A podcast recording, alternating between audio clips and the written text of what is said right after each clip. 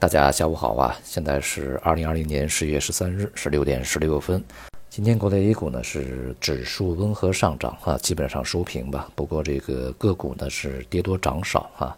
与此同时呢，成交量也较上一个交易日明显萎缩，这也就显示了市场在连续两个交易日啊情绪集中释放以后啊，进入到了一个减速和相对稳定的一个状态。板块上呢，在今天啊表现非常良好的一个是汽车，那么还有一些养殖啊、农业啊。汽车行业呢，在这几个月恢复还是比较快的啊。这个板块呢，也是我们在节后重点推荐的三个板块之中的一个。预计在未来呢，不只是在中国，在全球范围内，随着这个疫情啊逐渐过去啊，汽车的消费呢会缓慢的逐步恢复，大约呢也需要一两年的时间啊。那么将会以新的车型以及这个新能源汽车啊为引领，相对而言呢，整体行业的发展前景啊还是不错的。那么今天也公布了九月份的进出口数据，其中呢出口同比是增长百分之九点九啊，这个和这个市场预期啊大体是相似的。那么进口呢是增长了百分之十三点二，这个数字呢是比这个市场预期呢要强劲的多啊。这个数字的上升啊，诚然啊，它里面包含了非常大的这个像我们内需恢复啊，同时呢也是整个全球经济啊开始在疫情逐步淡出的情况下呢，这个需求也开始恢复这样的一些因素啊。但是呢，里面恐怕啊，其他因素的占比呢也不会特别小啊。这里面包括呢，像这个我们国家科技公司啊遭遇外围的一些限制啊。呃，这些公司集中的去从外面进口啊，这样的一个需求所在。比如说，我们从台湾和从这个韩国、日本的进口呢是大幅增加的。从台湾的进口呢增加百分之三十五啊，而从这个韩国、日本都是增加了百分之十几啊，这样的一个数字。也就是说呢，进口的增长在很大的程度上是因为囤货效应所去产生的啊。与此同时呢，九月份呢，我们也加大了对美国的一些商品的采购啊，在这样的一个层面上，也是对进口的一个贡献。所以说呢，对于这个数字的一个比较大幅度的增长，还是要多方面的去看啊，不能简单的认为呢，我们内需的恢复是相当强劲的。而出口呢，由于疫情所引起的像防护器具啊，这个医药的一些需求啊，继续啊是在里面占着比较大的一个比重。那么与此同时呢，像疫情所导致的这个人们对于一些电子产品的需求啊，都在家里面办公嘛，娱乐啊，那么也是出口呢比较大宗的一些品种。那么在疫情过去以后啊，这个出口能否还会延续之前的强劲势头呢？就是要画一个问号。今天下跌的板块呢也是比较多，像地产的、钢铁啊都比较明显，这些都属于顺周期的行业啊。而像银行啊、综合金融啊这样的一些这个行业呢表现也一般。这里面呢像券商啊，在今天的表现是比较差的，其中一些比较主要的啊，券商的重组呢中断，也是影响了整个市场人气。而券商呢是整个市场的一个牛熊的风向标嘛。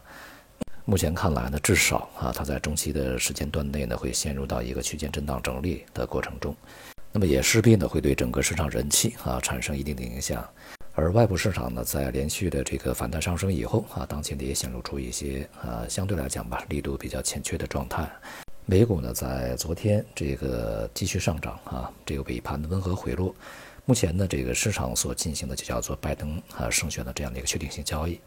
那么这里面呢会几个阶段啊，一个阶段呢就是从中期、短期的角度上来说，这个人们因为啊这个大选的确定性越来越强，不确定性越来越弱啊，也就是特朗普这个败选，现在看起来呢已经越来越成为共识。虽然呢这个大家对于这样一个局面可能还没有办法在短时间里面啊这个完全接受，或者是感觉呢没有那么快的会扭转自己的一个观念，但是呢这个。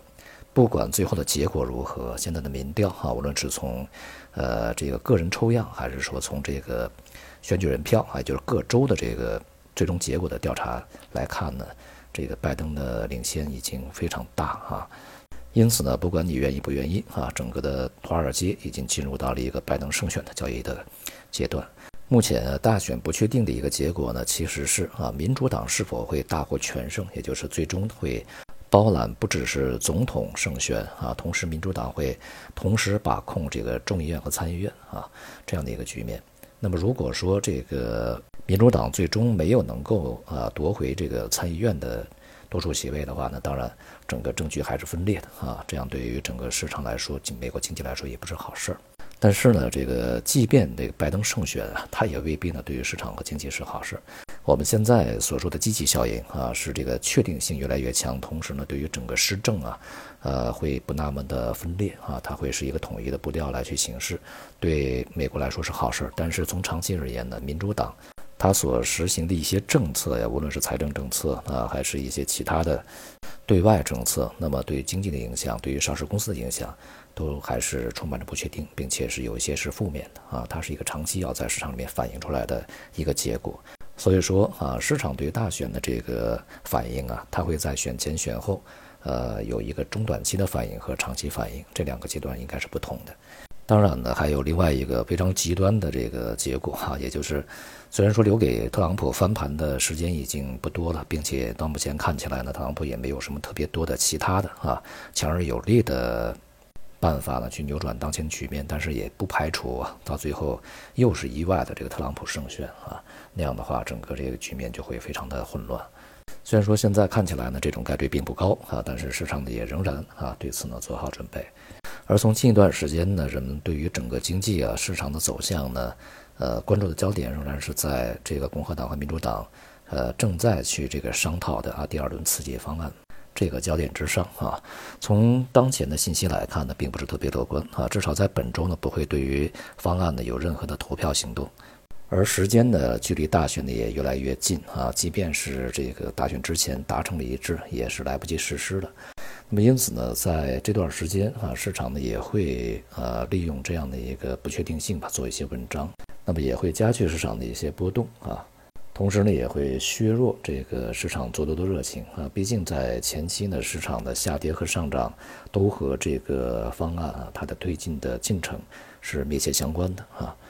总体来说呢，市场在经历了前期啊对于这个选举结果的一个确定性压注以及啊乐观情绪的宣泄以后，那么无论是外围市场还是内部市场啊，都会对接下来更多的一些复杂因素呢做出准备和反应。因此呢，市场啊大概率会在已经把确定性啊这个计入到价格里面以后啊，然后开始呢对于